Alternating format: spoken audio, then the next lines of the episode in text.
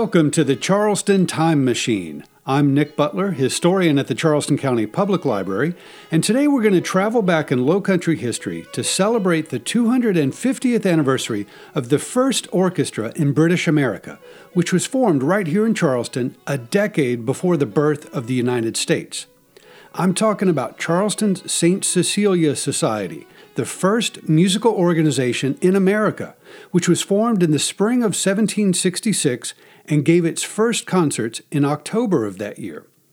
The society is still around today, but they got out of the concert business in the year 1820, and since that time they've kept a pretty low profile.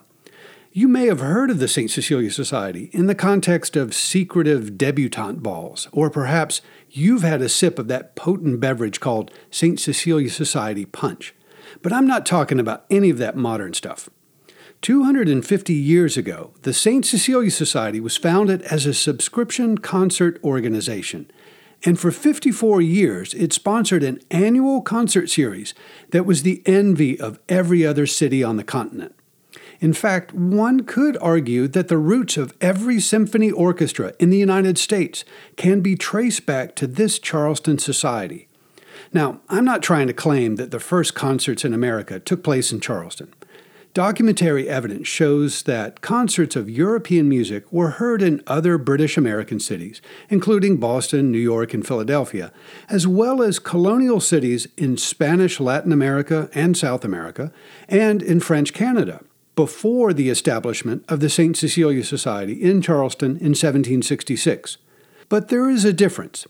In British America, concerts in the early 18th century were usually what the British called one off events, rather than part of a continuous series. Furthermore, concerts in early British America were generally organized by the performers, professional musicians, who sold tickets and hoped to make a profit. In Charleston, things were different in both of these regards. Beginning in 1766, the St. Cecilia Society was a stable corporate body organized and managed by wealthy gentlemen who contracted with professional musicians and hired performance spaces. Each year, over a period of 54 years, the St. Cecilia Society sponsored a regular series of fashionable concerts for the members of their elite society and their families and guests. In all, I estimate that the Society presented more than 400 concerts between 1766 and 1820.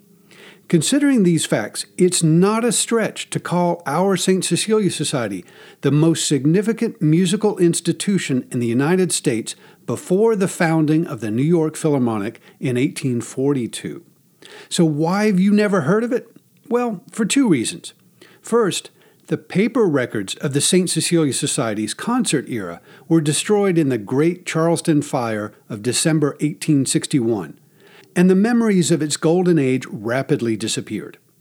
Second, the story of the history of American music was written in the late 19th and early 20th centuries by writers based in the Northeast who focused on the musical traditions of the American Northeast. In short, the public history of music in America is mostly the history of music in New England writ large.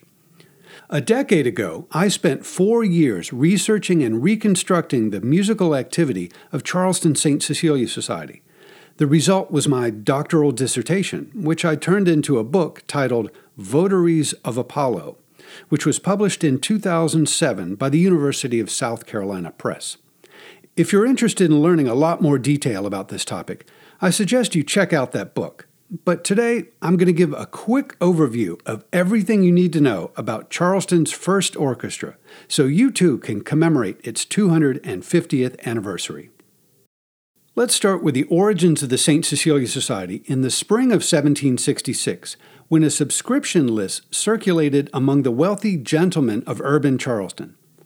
Rather than organizing concerts and selling tickets, the subscribers created a private organization to which they pledged an annual payment in return for the right to attend the Society's concerts. In 1766, this subscription method of concert organization was the first of its kind in British America, but it was a carbon copy of similar organizations then active in London, Edinburgh, Dublin, and many other British cities. The gentlemen of Charleston were thus imitating an important, though forgotten, cultural practice in contemporary London, which, at the time, was rapidly turning into the musical capital of Western Europe. With the money pledged up front, the Society could then plan a series of concerts without fear of losing money. In October 1766, the Society inaugurated a series of fortnightly performances, and on the 22nd of November 1766, it held its first celebration of the feast day of St. Cecilia, the traditional patron saint of music. Over the span of 54 years of concert activity, 1766 to 1820, the St. Cecilia Society presented 43 seasons of regular concerts. In that half century, there were a total of 11 years of inactivity caused by various wars and economic problems. You can read all about those issues in my book. But in the meantime, back to the concerts. The date of the beginning and end of each season varied from year to year, but the concerts generally began in mid autumn and continued fortnightly or every other week through early spring. The number of concerts each season also varied, but over the course of a half century, they averaged about 10 performances per season. And in a few seasons at the turn of the 19th century, they saw as many as 20 concerts or more in a year. After 1820, elegant balls or dancing assemblies replaced the concerts, but dancing was not a new addition to the Society's activities. Beginning with its inaugural season in 1766, each and every concert was followed by several hours of social dancing. So, who was in the St. Cecilia Society? The full list of the early members of Charleston St. Cecilia Society perished with the rest of its records during the Civil War, but I spent several years plowing through documentary records and uncovered more than 200 names. This number represents only a fraction of the membership in the Society's first century, but it does facilitate some general conclusions. From its beginning, the St. Cecilia Society's membership included the most prosperous planters, politicians, lawyers, physicians, and merchants in the South Carolina Low Country. Following the example of numerous subscription concert organizations in late 18th century Britain, the membership of the St. Cecilia Society was, and still is, open only to men. Women have formed a significant part, even the majority of the audience, at the Society's events since 1767, but they have never been considered as members of the organization. So, who was in the audience listening to these concerts? From the beginning, the St. Cecilia Society concerts were open only to the gentlemen members of the Society and their invited guests, which regularly included the ladies of the members' families and visiting gentlemen. The early success of its concerts prompted the Society to enact measures to control access to its events. That is to say, they had problems with party crashers. Many of the Society's early rules articulated the eligibility requirements for male guests and expressly prohibited the admission of quote unquote boys. Thus, ladies of all ages were always welcome, but teenage boys had to wait until they turned 21, and then they had to purchase a membership in order to gain admission. Where were these fancy concerts held? In its long history, the St. Cecilia Society never owned or built its own performance space. During its concert era, the Society hired or rented eight different venues in Charleston, mostly located within taverns and coffee houses, ranging in size from approximately 1,000 square feet to nearly 3,600 square feet. This fact is not unusual, for in London at the same time, there were no spaces dedicated solely to concert performances. The modern Symphony Hall is a mid 19th century Romantic era phenomenon. Of the venues rented by the St. Cecilia Society in Charleston, four of these structures still survive the Great Room in the Exchange Building, the Long Room of McCrady's Tavern, the South Carolina Society Hall, and the first South Carolina State House, now the Charleston County Courthouse, at the intersection of Meeting and Broad Streets. Who performed the music at the St. Cecilia Society concerts? The music was performed by a combination of amateurs and hired professionals. Like the British subscription concert organizations it emulated, the core of the Society's early orchestra was drawn from its membership, and seasoned professionals were hired as the Society's treasury grew. Professional musicians were usually drawn from the local population or recruited through private channels. But in 1771, the St. Cecilia Society advertised throughout the American colonies and in London to fill several positions, offering contracts for one to three years. On the eve of the American Revolution, the orchestra of the St. Cecilia Society included at least 20 musicians, including gentlemen amateurs and professionals from England, the Dutch Republic, France, Germany, Italy, and the West Indies.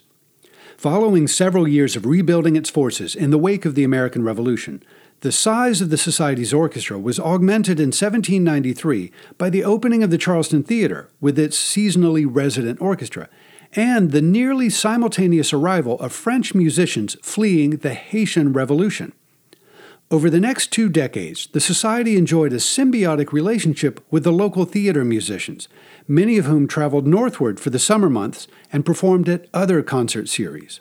Female amateur musicians and female professionals appeared regularly at the St. Cecilia Society concerts as instrumental or vocal soloists.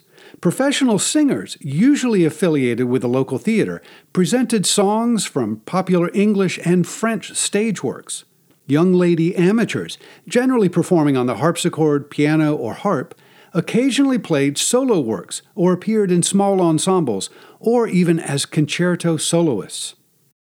What sort of musical repertoire was heard at the concerts of Charleston St. Cecilia Society? Despite the long distance between Charleston and London, the repertoire of our concerts generally kept pace with the musical fashions of contemporary Britain. The constant commercial trade between these two cities, augmented by Charleston's fervent desire to follow English fashions, encouraged the importation of musical works by what they called the most modern and the most fashionable European composers, or at least the works of composers then favored in London. Among the composers whose works were heard in Charleston between 1766 and 1820 are names such as Carl Friedrich Abel, Johann Christian Bach, Ludwig van Beethoven, George Friedrich Handel, Joseph Haydn, Leopold Kozeluch, Wolfgang Amadeus Mozart, Josef Mysliveček, Ignaz Pleyel, and Johann Stamitz. London musical fashions did not completely monopolize the concert repertoire heard in Charleston during this period. Thanks to the influx of French musicians in the 1790s in the wake of the French Revolution and the Haitian Revolution, Charleston audiences heard the works of contemporary French composers such as Francois Adrien Boieldieu, Nicolas Marie Dalayrac, André Ernest Modeste Grétry, Etienne Méhul, and others. In keeping with British practices of the day, each of the St. Cecilia Society's concerts was about two hours in length and included a mix of musical genres. Orchestral works always opened and closed each of the acts or parts of the concert, while a varied succession of concertos, pieces for small instrumental ensembles, and vocal selections filled the rest of the bill. So, what did all of this sound like? Well, let's imagine we're going back in time to a St. Cecilia concert in the early years before the American Revolution. The concert would have opened with a piece of music performed by the entire orchestra, usually a symphony or orchestral overture. For our example, let's open with the first movement of a symphony by that star of the London concert scene in the 1760s, Johann Christian Bach, the youngest son of the famous Johann Sebastian Bach, better known to English audiences as John Bach or J.C. Bach. Emigrating from Germany in the early 1760s, J.C. Bach published a set of six symphonies in London and immediately became a musical celebrity. We know his symphonies were performed in Charleston during this time because the St. Cecilia Society advertised that one of its members had failed to return some of the printed orchestral parts of a Bach symphony to the Society's library. So imagine yourself seated in a candlelit room as the orchestra strikes up the first movement of J.C. Bach's Symphonia in E flat major, Opus 6, number 3, marked Allegro.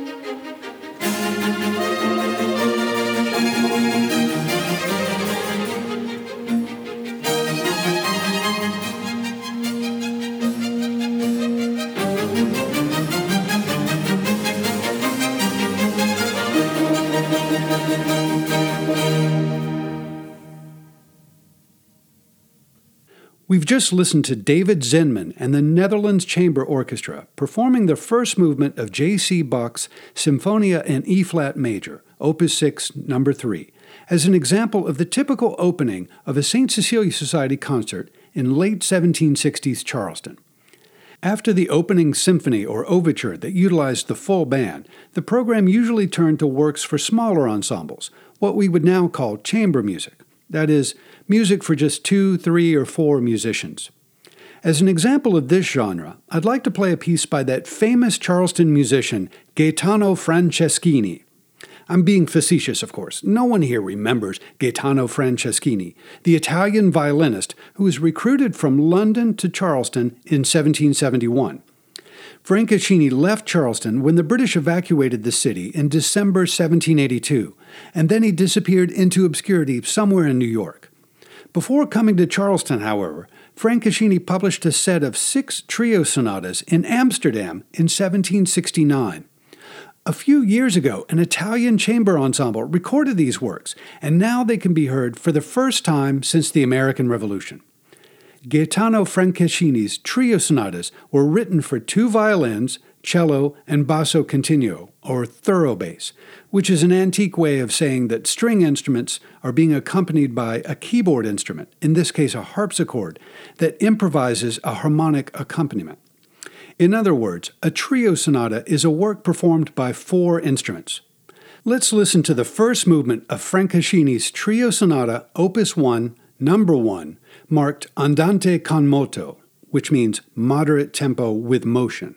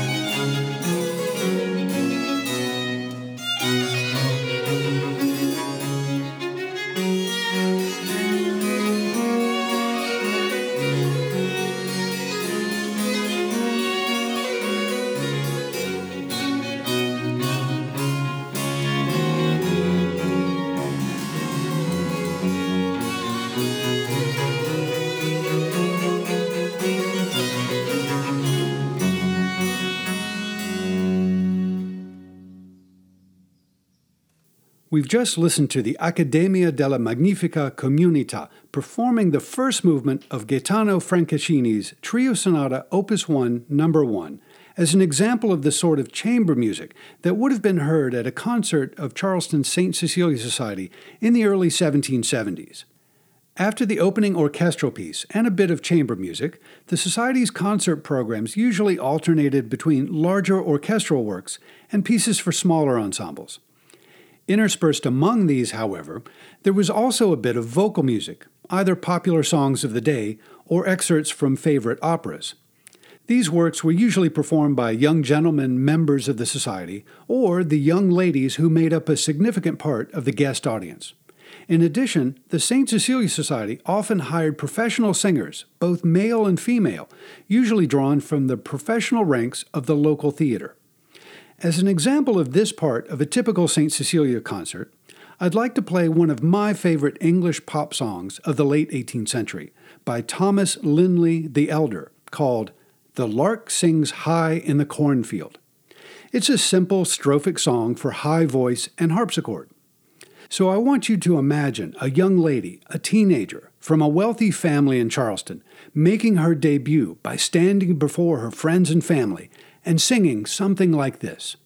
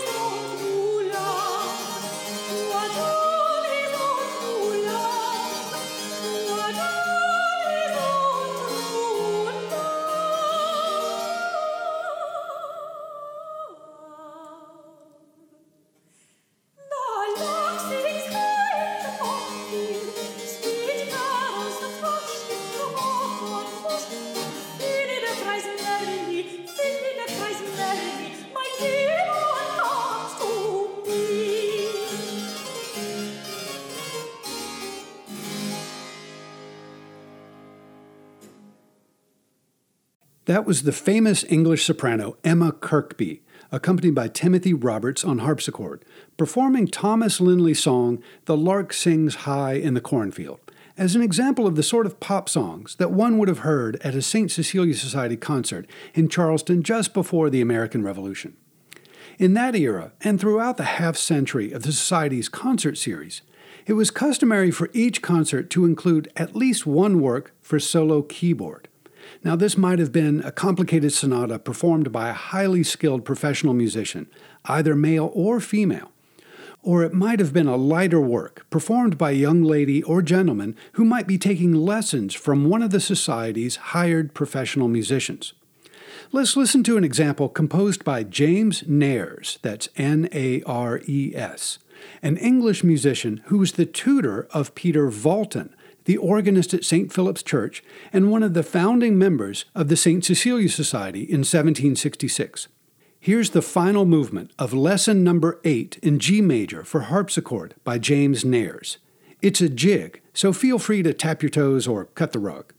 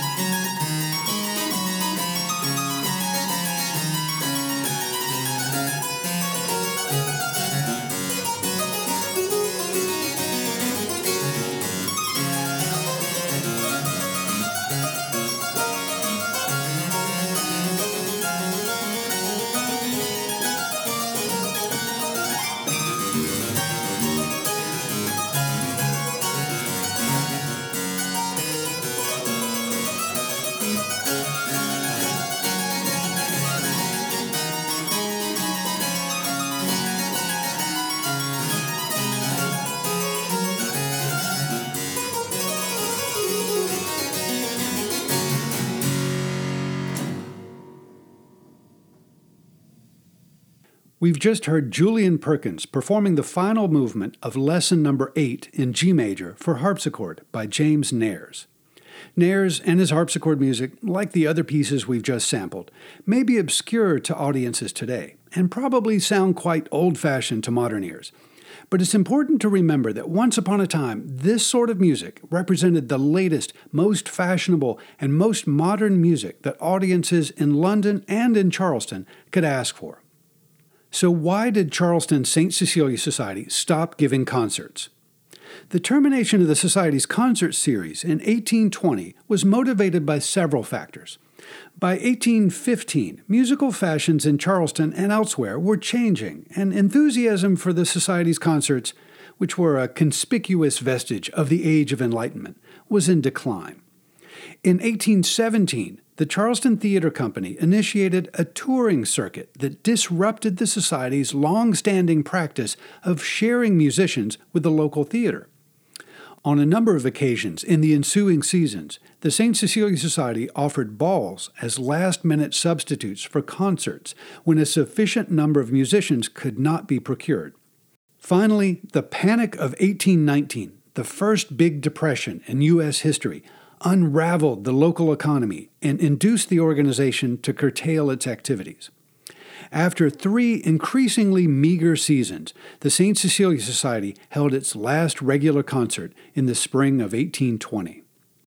So, what's the takeaway from this discussion of Charleston St. Cecilia Society? Think about this. For more than a century, music historians have characterized 18th century American concert life in general as a quote unquote feeble imitation of European practices. That what we now call classical music did not gain a foothold in the United States until the mid 19th century. In contrast to these conclusions, however, my reconstruction of the St. Cecilia Society's concert era demonstrates the existence of a robust and long term effort in Charleston to replicate Old World models. In short, the musical legacy of Charleston St. Cecilia Society is without a doubt the most significant example of concert patronage in the United States before the advent of the Boston Academy of Music in 1833 or the founding of the New York Philharmonic Society in 1842. The St. Cecilia Society continues to flourish in the 21st century, but 200 years of social change have sapped much of its original vitality. It's a private organization and has been since 1766, and so I'm inclined to respect the privacy of the current members. On this occasion, however, in November of 2016, I felt it worthwhile to acknowledge the 250th anniversary of the Society's first concerts and to celebrate the significant musical legacy that they created right here in Charleston. And finally, I wanted to encourage all of you to support your local orchestra and its musicians because, well, it's been an important Charleston tradition since 1766. I hope you've enjoyed this journey into the past aboard the Charleston Time Machine. This program was produced by Kevin Carruthers for WYLA at the Charleston County Public Library. I'll be back on the air next week with more adventures in Low Country history. If you'd like to join me in person for a live presentation at the Charleston County Public Library, check out the library's calendar of events at ccpl.org or visit my blog, charlestontimemachine.org. Thanks for listening. I'm Nic Butler, and I'll see you in the future.